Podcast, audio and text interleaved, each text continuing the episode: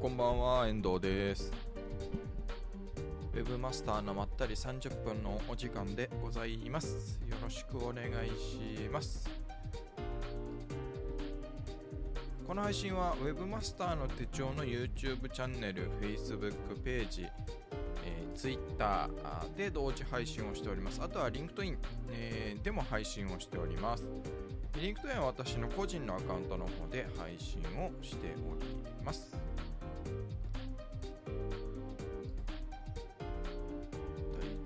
そうですかね。で、配信が終わった後はそれぞれ、えープラットフォームで、えー動画が残ります。あとは、ポッドキャストですね。えー Google ポッドキャスト、Apple ポッドキャスト、Amazon ポッドキャスト、Spotify などなどで配信をしておりますので、気になる方は、ウェブマスターのまったり30分で検索をしていただければと思います。そう。で、あ、そう、先週、あのー配信がまあ途中で止まっちゃいまして、えー見てくださってた方、皆さん、えーごめんなさい、え申し訳ございませんでした。あのまあ、録画をしているので、そのデータを、え公開アップロードして、えありますので、あまあ、ポッドキャストを聞いてくださってる方は、まあ、問題なくだと思うんですけれども、まあ、もし、まあ、今後もですね、その途中で配信が止まっちゃうような時は、あのーまあ、そこから復旧させるっていうよりかは、まあ、そこであの今回のそのその回のライブ配信は終了という形で、まあ、私はその続けて喋っちゃうので、まあ、録画しているデータを後ほどアップロードすると、まあ、YouTube とか、まあ、多分 YouTube だけになっちゃうこともあるかと思うんですが基本的には YouTube はあの公開をするようにアップロードして動画データアップロードして、えー公開するという形にしたいなというふうに思っております。はい、どうしてもですね、こればっかりあの、今は配信の状況は安定してるんですけど、こう配信をしていく中で、どうしてもこう不安定にな、あの、多分回線なんですよね。ネット回線とか、の影響でこう回線が不安定になっちゃうと途中でこう止まっちゃったりとかってこともまあ過去にもね何回かあって、まあ、こればっかりはもうそのどうしようもないみたいなところもあるのででいつなるかがわからないので、まあ、そういう風にしてさせていただこうかなと思っております。はい。であそうそれからさっき僕も気づいたんですけどなんかあの Spotify が今まではその音声なんですよね、ポッドキャストって基本的には音声だけ映像はないというものなんですけど、なんかビデオポッドキャストっていうのが始まったのかな？あみたいで、えーなのでで、そのアンカーってね、ポッドキャスト配信使って、私が使ってるのがアンカーっていうサービスなんですけど、そのアンカーでそのビデオポッドキャスト、まあ、アンカー自体が Spotify に買収されて、Spotify の、えーなんていうんですかね、ま、サービスの一つになってるので、その Spotify のビデオポッドキャストに、投稿ができると、えー配信ができるということなので、まあ、今回の回からその Spotify の方はビデオポッドキャストにしようかなと思ってます。で、あの他のね、ポッドキャストで聞いてくださってる方は、まあ、いつも通り音声で、えー聞いてくださることができると思いますので、まあ、Spotify で聞いてくださってる方は、まあ、もしよろしければその、まあ、映像の方、まあ、別に見なくてもいいとは思うんですけどね、正直。あのー喋ってるだけ何かこうね、別に僕のこの私の顔を見る必要は別に全然ないので、まあまあまあ、あの、あそういうのが新しく、そういう風なのが出たんだぐらいでね、えー見ていただけたらいいんじゃないかなと思っております。はい。というわけで、えー今日の話題なんですけれども、まあ、2つございます。1つ目がですね、UGC で YouTube 対応が楽になった。まあ、これ、クライアント先での話なんですけど、それをまちょっとお話しようかなと。で、えーもう1つが、あのー初めてメルカリで出品してみたっていう私のその最近あった話をしたいなと思います。あ、すがさんどうもです。アンカーからビデオポッドキャストできるようになったのを期待です。面白いですよね、なんかね。こう、まあ、ビデオポッドキャストっていうのかみたいな。ポッドキャストなのかそれはみたいな感じもしますけど、なんか Spotify がもうね、そういう動画、まあでもライブ配信とかそのまあポッドキャストのっていうのはまあ、外さないのかなっていう感じはしますけど。なんかどうなるんだろうってちょっと楽しみですよね。僕も今回からなのでどうどうなることやって感じなんです。はい。で今日の一つ目 UGC、まあ、GC っていうのは、まあ、皆さんご存知だと思いますけど、ま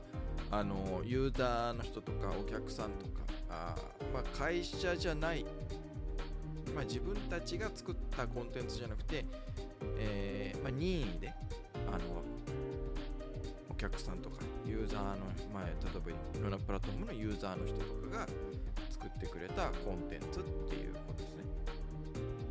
だからあのコメントとかもそうですし、まあ、レビューとかもそうだっていう話なんですけどそれで、ま、YouTube 対応が楽になって、まあ、これ Twitter にも書いたんですけどあのー、どういう話かっていうとですねまあ、クライアントのところでちょっと UGC に力を力を入れるっていうか取り組んでみましょうかみたいな話ででえっ、ー、とおなんかすごいことしたわけじゃないんですよ。でも結果どうなったかっていうとですね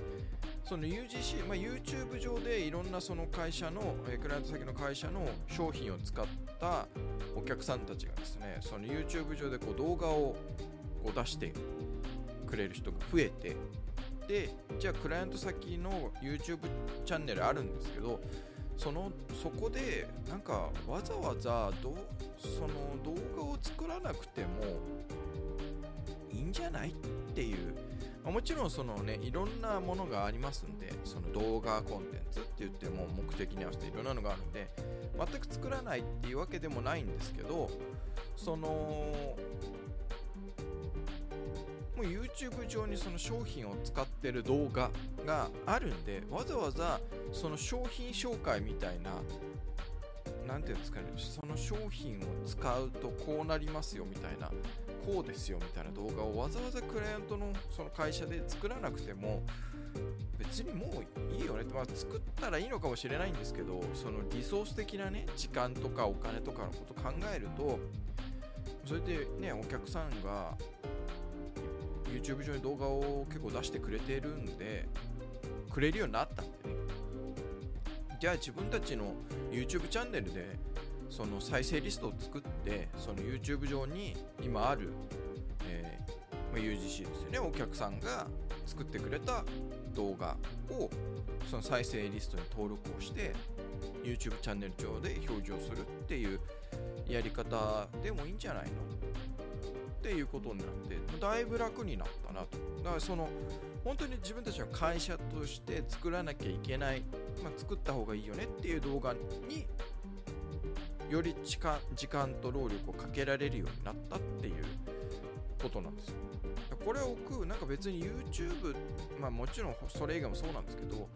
SNS でその YouTube とか、まあ他もそうなんですけど、何も自分たちでコンテンツを頑張って作らなくても、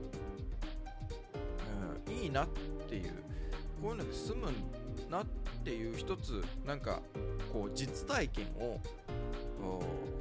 はっきりと得られたなっていう感じがしてて。でまあそれなどうやったかっていうともうただ単になんかそんな複雑なことはしてなくてあの普通に呼びかけただけなんですよ。で何を呼びかけたかっていうとえっ、ー、と皆さんよかったらこういうのを作ってみてくださいと。であのー、でそれも別に YouTube で作ってくれとか何かプラットフォームを指定したわけじゃなくてお客さんにその例えばまメルマガとかあとは LINE のメッセージで、えー、定期的にねあのニュースレターみたいなの送ってるのでその中であの SNS で、えー、こんな投稿もしてくださったら嬉しいですみたいな。でいう呼びかけをしたわけなんですねでその時に例えばまあこういうハッシュタグ使ってもらえると自分たちも見つけやすいんでそのハッシュタグをつけてくださったらあの自分たちの会社の方でも、えー、ね、公式のアカウントの方でもシェアしたりとかあっていうことができるので、えー、ぜひ使ってくださいと。でもしそういうのがあのハッシュタグだけがつけるのはちょっとっていうことであればあの一方、ね、連絡をくださればこういう投稿したよとかっていうご連絡をいただけたら、えー、すごく嬉しいです。みたいな感じだったんですよ。でいうふうに呼びかけをしたらもちろんその割合としたらねその配信する数、えー、の本当まあほん、まあ、1%にも満たないですよ。配信する数からすれば。でも定期的にこう最初ねやっぱり皆さんその、まあ、1回投稿してみてとかっていう感じだったんですよ。でもあとはそもそもそういう投稿してます、まあ、YouTube で投稿してるっていうのもそうだしその Twitter とか Instagram で投稿してますっていうような人もあなんか話を聞くと後からねあの話を聞くとあこういう投稿してもいいんだっていうのがその連絡というかそのニュースレターを読んであこういう投稿ありなんだっていうのが分かったっていう、まあ、やっぱりこうねその YouTube にしてもそのインスタとかにしてもある程度ちゃんとやってる方っていうのはやっぱりその何ていうんですか著作権的なところを気にされたりするのであんまりそうねその商品のものをどんどんやるっていうのはどうなんだろうっていうような心配もあったっていう、まあ、全然そういう著作権まあもちろんねその商品のにも著作権はありますけどね。ありますけどパッケージとかね、えー、そういうのとかありますけど。まあでもそういう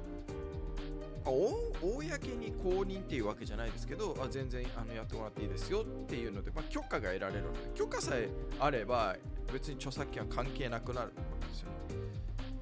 っていうので安心してその投稿できるようになったっていうのは話されてましたしあとその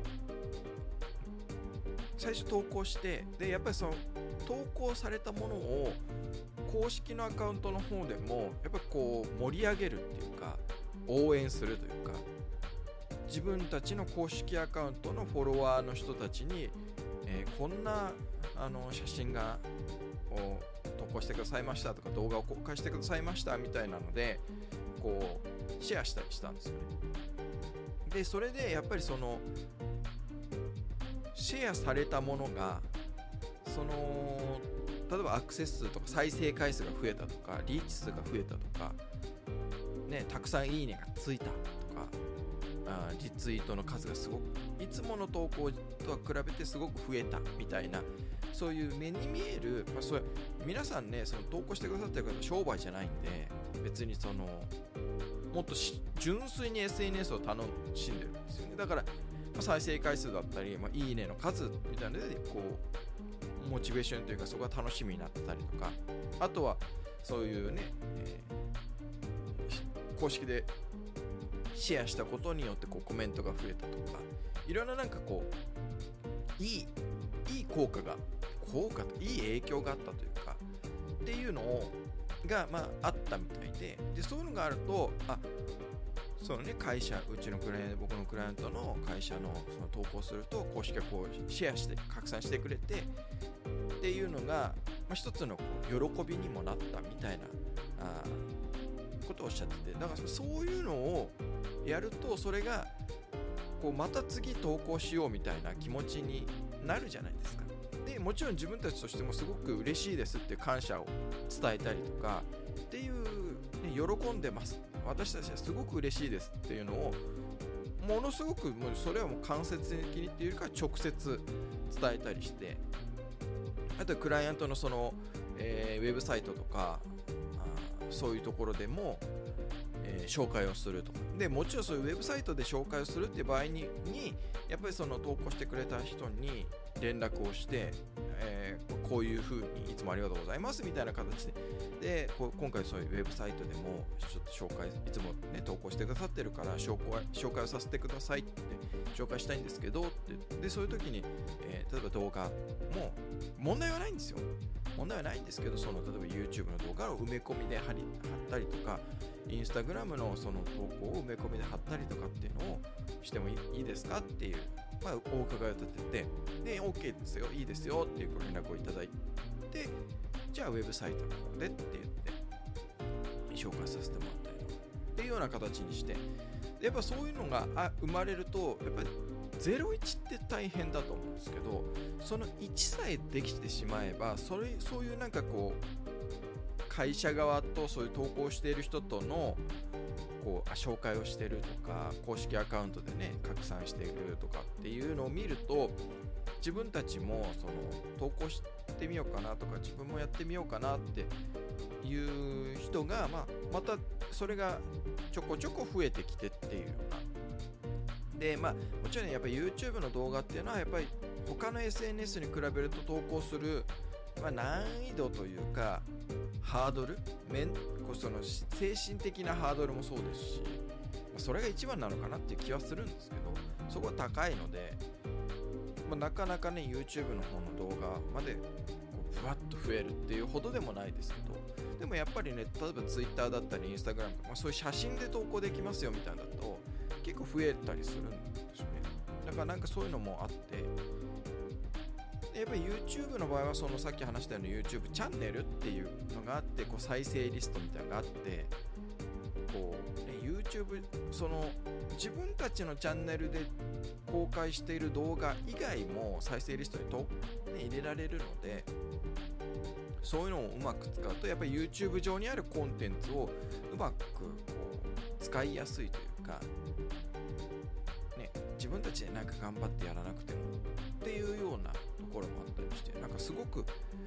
あ YouTube ってどうもこうどう自分たちで動画を作らなきゃみたいなうんところがやっぱあるとは思うんですね。でももちろんそれは自分たちで投稿できたらいいとは思うんですけどやっぱりそういうそうじゃなくて自分たちのお客さんで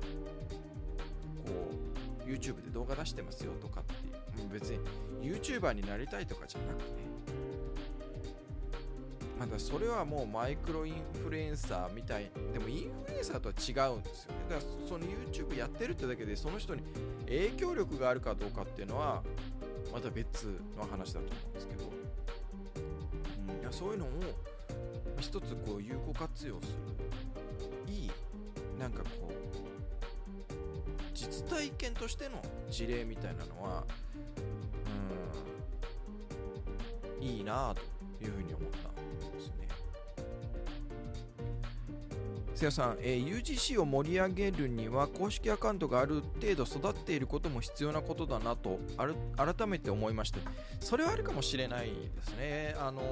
ー、やっぱ公式アカウント自体が積極的にこう活動してないと、ね、何も日頃投稿してないようなアカウントだとやっぱそこはもちろんね、えー、喜んでくれその UGC で作ってくれた人が喜んでくれてあるかもしれないんですけどやっぱりそのさっき話したようなシェアしたことによって UGC を作ってくれた人にもやっぱりこう実感できる、うん、嬉しいことみたいないいことっていうのが提供できるかっていうところもありますよね。だからそのシェアしてねいいね数が増えたとかあのー、再生回数が増えたとかリツイートの数が増えたとかっていうのがあるとなんかハッピーじゃないですか。だからウィンウィンウィンみたいな感じだと思うんですよだからそそこは確かおっしゃるようにその公式アカウントがある程度育ってないとあのー、同じような結果というかね、えー、になるかどうかまたちょっと違った結果になるのかなっていう気もしますけどね。ごめんなさい。えー、こ、こず、小塚さん、SEO に関して質問して、していいですか？あ、大丈夫です。まあ、僕で答えられることであれば。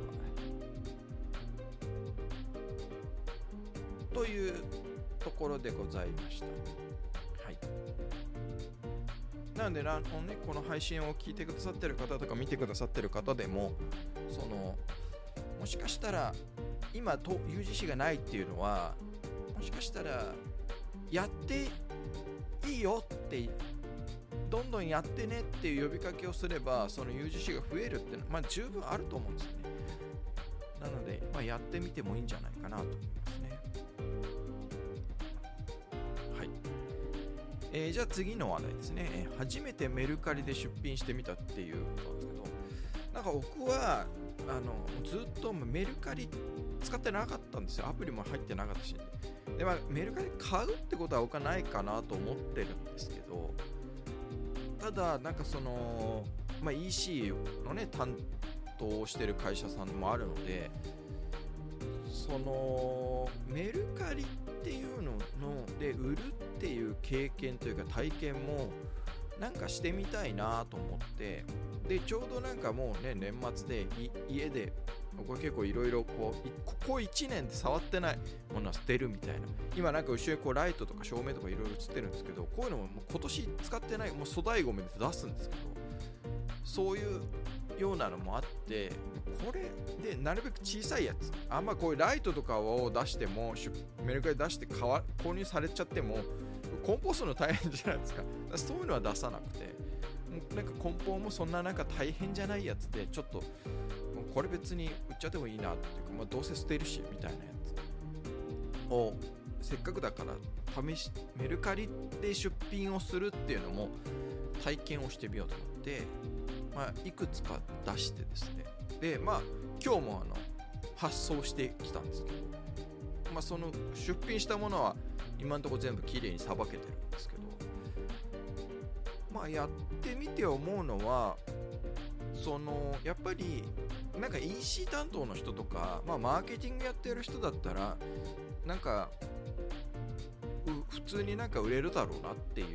売り売り方が分かってるというで今その同じ商品でも売れてるもの売れてないもののこう、まあ、分析っていうとちょっとなんかちょっと大げさな感じもしますけどその、ね、特徴を見て価格を見てこれぐらいの価格がまあ売れ、まあ、なんかメルカリの方でも出るんですけどね。これぐらいが売りやすい金額ですみたいな。で僕はそれ別に全然見てなくてそのなんか数千円みたいなのがちょうどいいです。3000とか6000とかだったかなそれぐらいの幅が売れる金額ですみたいな風にメールカリの方で表示されてたんですけどいやいやいや全然もっと高く売れるでしょと思って2万円とか出してそれも普通に売れたんですけど。なんかそういう分分析っていうかね、えー、調査ですよね。調査して。あとはまあ EC 担当の人は、まあ、分かってると思うんです。その商品ページの、えー、なんかね買わない理由を潰す情報提供みたいなのあるじゃないですか。でそれをちゃんとしてあげてで写真とかもまあ EC 担当の人はもうみんなわかると思うんですけどね。どういう写真が必要なのかみたいな。え写真を撮って出して。ただまあその EC として、まあ今メルカリもなんかこう法人でこう出品ができるみたいなのあるじゃないですか。でクライアント先でもありえるかもなーっていうのもちょっと思ってたりするんですよっていうのはそのクライアント先の商品がメルカリで出てたりするのでまあそれは別に悪いこと、まあ、転売ではないんで別に悪いことじゃないんですけどでもってことはまあメルカリでも売れてるんだなっていう誰か買った人がそれを売ってるわけ。なんでだもしかしたら今後ねそのクライアント先で、えー、メルカリで商品を出すっていうことも起こりえそうだなっていうのもあって。ただその EC と違う決定的に違うなっていうのはやっぱりその買い手の人とのコミュニケーションが売れる前に発生するっ一つ一つの商品で。でまあ EC でもないってわけじゃないんですけどもちろんその問い合わせがあってとかはあるんですけどなんかそういうのとは違うコミュニケーションってあんま簡単に言うと値切り交渉みたいなのが来たりとか、まあ、それが大きいなと。で普通の EC だと値切り交渉ってないじゃないですか。ネットショップオンラインで買いますっていう時にねそのメーカーに対してこれ例えば定価2万円で売ってるのこれいくらぐらい安くなるんですか？なんていうことってまずないですよね。あの僕も EC のそのところやいろいろやってますけど来たことないんでそんなの。でそれがやっぱり B2C と C2C の違いなのかなっていうところは思ったんですけど。だからそういう値切り交渉とかうーんっていうのが普通のその B2C の EC とは違うなというだからなんか商品に対しての質問みたいなのはまあ普通のね EC でも、えーこれってこういう商品でこういうふうになんでも使えますかみたいなのとかはまああるのであれなんですけどその、ね、か金額の値切りのその交渉みたいなのが発生するのは C2C の特徴なのかなとは思ったんですけどだからそこがやっぱり、うん、大きな違いかなっていうところですよね。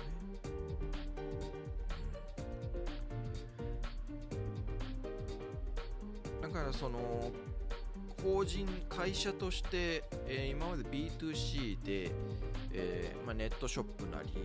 えーでこう出品をしてました。でじゃあ、えーメルカリで今後売ろう。なんかメルカリ僕もちょっと勉強不足であれなんですけどその法人で売る時がその普通の C2C の方と同じなのかっていうのはちょっと分かんないんですけど、ま仮に同じだとしたらでもまあわざわざ買う。まあ同じだとしたらその今までなかったことでメルカリでを使うとか、まあ、C2C みたいな形にこう進出するときに発生するのは交渉のところだなってそこは EC をやってた人 EC 担当者の人でも日頃やってないカスタマーサポートはやってても交渉ってやってないと思ってそこは大きな違いかなっていうふうには思ったところなんですよね。であと意外とまあだから、まあ、EC 担当の人は結構ね売れると思いますよ。じゃないかなと思います。だからなんか仕事がなくなった会社クビになっちゃったとか会社が潰れちゃったとかっていう EC の担当者の人とか EC やってたマーケターの人とかは、まあ、メルカリで物を売るっていうのは、うん、多分できそうな感じ。ただまあ仕入れがね問題ですね。基本的にまあそういう商売の基本は安く買って高く売るじゃないですか。だこの安く買うっていうところをどうするかっていう。まあだからメルカリで安安い商品。まあだからあれですよね。なんななんだっけあのえー、転売転売じゃなくてあのいろいろねお店に行って安い商品見つけてきてそれを売るみたいな。どう忘れしちゃいましたけど、まあ、あるじゃないですか。そこも、まあ、勉強すればできそうだなっていう感じはしました、まあ、僕がそれを今後やっていくかどうかはまあ現段階ではやるつもりはないんですけどやっぱ大変ですよ。あの何が大変ってねやっぱ発送商品のその梱包したりとか発送した発送はねまあ持ってきゃいいんででもメルカリって便利だなって感じをしましたね。これはメルカリ広がるわみたいな。発送するんでもなんかコンビニとか郵便局とかに持ってけばいいしお互いのその住所がわからないようにもなってるしちゃんと。これまあ確かにこういう方が使う人は増えるだろうなっていう感じはしましたね。そのちゃんと出品して購入するだけじゃなくてその先の発送のところまでってやつちゃんとさあの作られてるんだなっていう。うんまあだでもね一番やっぱり梱包ですよね。僕一番大変だったのは梱包ですね。やっぱり箱どうすんだっていうとこと、えークッション材とかね、うん、っていうような。だからこれをビジネスでやろうと思うとそのそういうコストと売り上げた利益とのがバランスもあるわけじゃないですか。だからそこが金を配らなきゃ。僕みたいな今回のは別にいらないのだし体験としてやろうと思ってるから、まあ、それでもね十分利益は出てますけどそういうなんかねなんてあのプチプチ代がいくらとか送料いくらとかは全然気にせずやって,、ま、やってるんでのほほんってやってますけど、まあ、いざねそれでなんか生計を立てようと思うとそういうとこも気にしなきゃいけないだろうなっていう感じがしますね。えっ、ー、と、まあちょっと30分ですけど、まあ、今ご質問いただいたので、これだけ答えて終わろうかなと思います。えー、小塚さん、現在メンズエステのお店のサイトを運営しております。メンズエステプラス地域名で上位表示を目指しております。以前は3位から6位の間を行ったり来たりしていたのですが、現在は県外です。しかし、メンズエステの略語、メンエスでは順位は低いですが、県外ではない。詳しい方に聞いたところ、店名にメインエスト地域店名が入っていて、店名自体が問題なのではとのご指摘を受けてしまいました。で、現在もメンズエステプラス地域名、地域名では県外ですが、略語のメインエスプラス地域名では20位以下。メンズマッサージプラス地域名では2位です。他の競合競合他店舗はどのキーワードでも上位です。もう訳がわからなくなりご質問させていただきました。略語がある場合は SEO はどうやったらよろしいでしょうか趣旨がずれてしまって申し訳ないですが、アドバイスいただけましたら幸いです。はい。えー、っと、まあ僕、どうなんですかね、その、まあ、ち、なんかこういう地域関係のやつって、まあ、その地域で、は、難しさが変わるかなっていうのはちょっと思うんですけど、あの、競合他社のお店がいっぱいある、なんていうんですか、あの、激戦区みたいなのあるじゃないですか。それも、関係はするかなと思うんですよね。で、メンズエステ地域名で上位表示を目指してる。で、まあ、略語だとまあ多少って。で、まあ、あと県外な理由は、あのー、なんか、ウェブサイトのタイトルだけじゃないとは思うんですよ。その結局ウェブサイトの内容で、まあ、メンズエステ、僕もね、あの、やらせていただいたことがないので、なんとも申し訳ないんですけど、まあでも、まあ、まあ一般論的なちょっと回答になっちゃって申し訳ないんですけど、まあ、やっぱりウェブサイトの内容だと思うんですね。なので、そのウェブサイトがどれだけ、例えば、えーまあ、これは地域っていうよりかはメンズエステの方だと思うんですけど、メンズエステのあ、ま、検索ををしている人のニーズに応えてるかみたいなとこだと思うんですよね。だから情報がどれだけ豊かかみたいなとこだと思うんですよ。だからそのタイトルだけじゃないんじゃないかなっていうところがちょっと僕はこのこの今ねご質問いただいた内容で思ったところです。もちろんタイトルは大事だと思うんですけどそのウェブサイトの中身がどれだけ充実してるかというかちょっと理想論かもしれないんですけどメンズエステっに行きたいならこの会社のこのウェブサイト見たらもう全部わかるぜ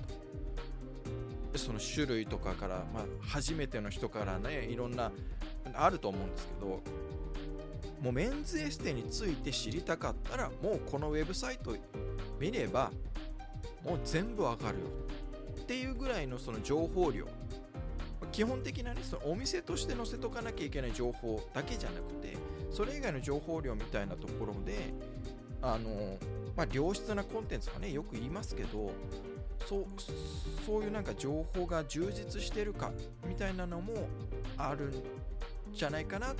ていうとことまあもしどうなのかな、まあ、でも地域名で、えー、略語のメンエンス地域名では20以下、うん、メンズマッサージプラス地域名では2位です。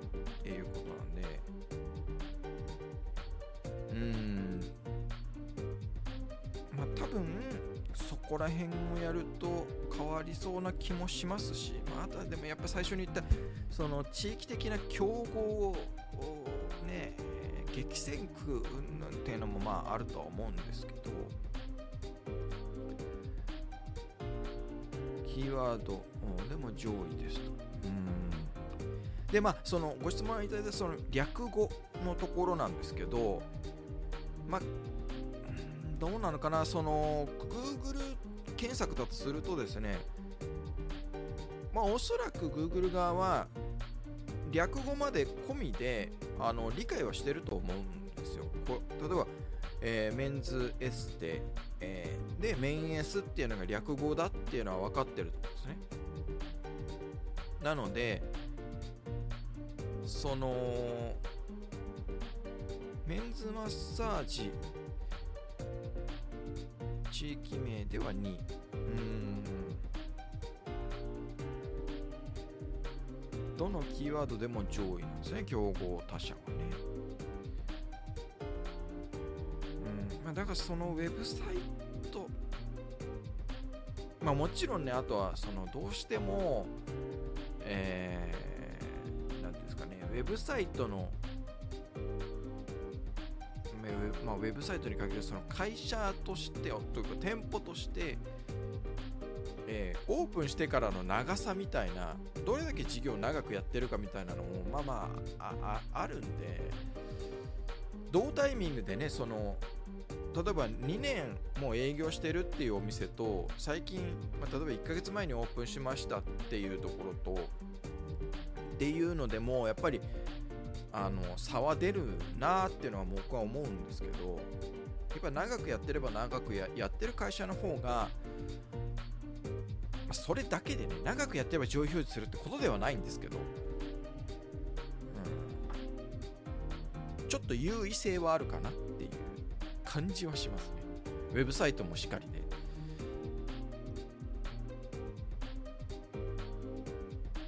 うん。なのでまあまあこれはね SEO のその専門家の方もそれはないっていうふうにおっしゃる方いるんですけど僕は僕はですよ。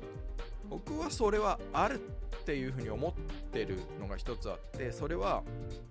やっぱりそのウェブサイトに検索上に表示されてそのウェブサイトに検索をした人が行くじゃないですか。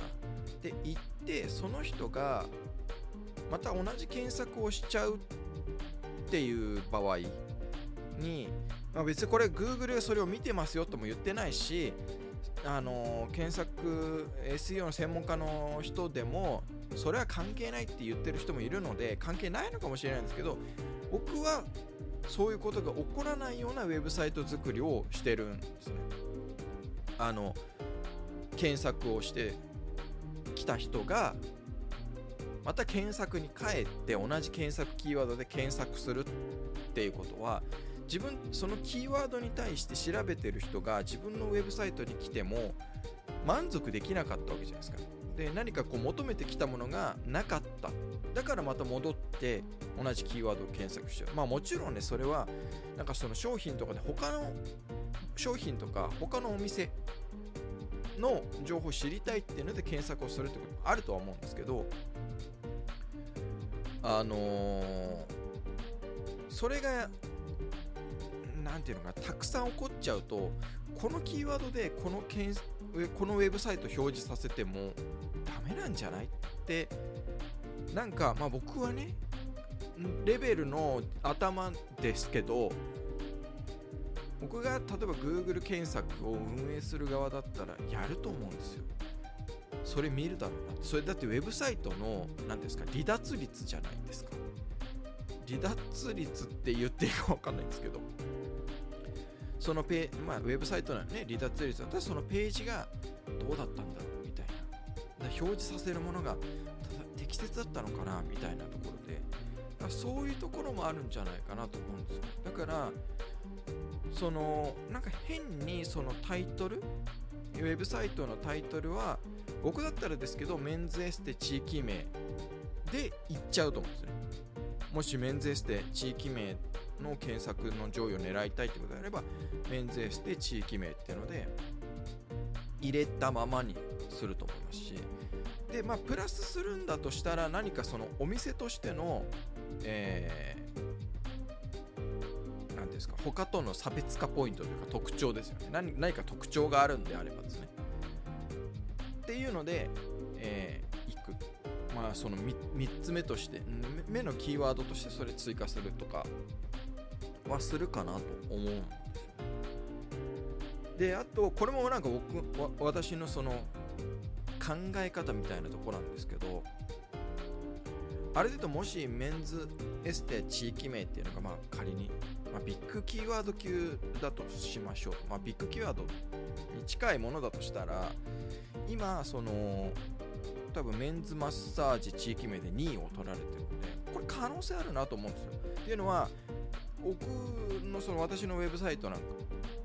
私のって別に遠藤のじゃなくてクライアント先のですけどスモールキーワードで確実に上位表示するっていうのをまずやるんですよ。でいろんなキーワードが、まあ、関連する、S えー、キーワードで上位表示をすると時間はかかりますけどね。時間はかかりますけどおのずとビッグキーワードの方でも上位表示をするっていうのが私の中での一つのこうセオリーというかあって。なので今すぐそのまあもちろんメンズエステ地域名で、えー、ちゃんとやっとくっていうのもそうなんですけどそれ以外のキーワードでしっかり自分たちのウェブサイトが上位表示をするっていうように、えー、していく。それはもう結局はウェブサイト作りなんだと思うんですけどね。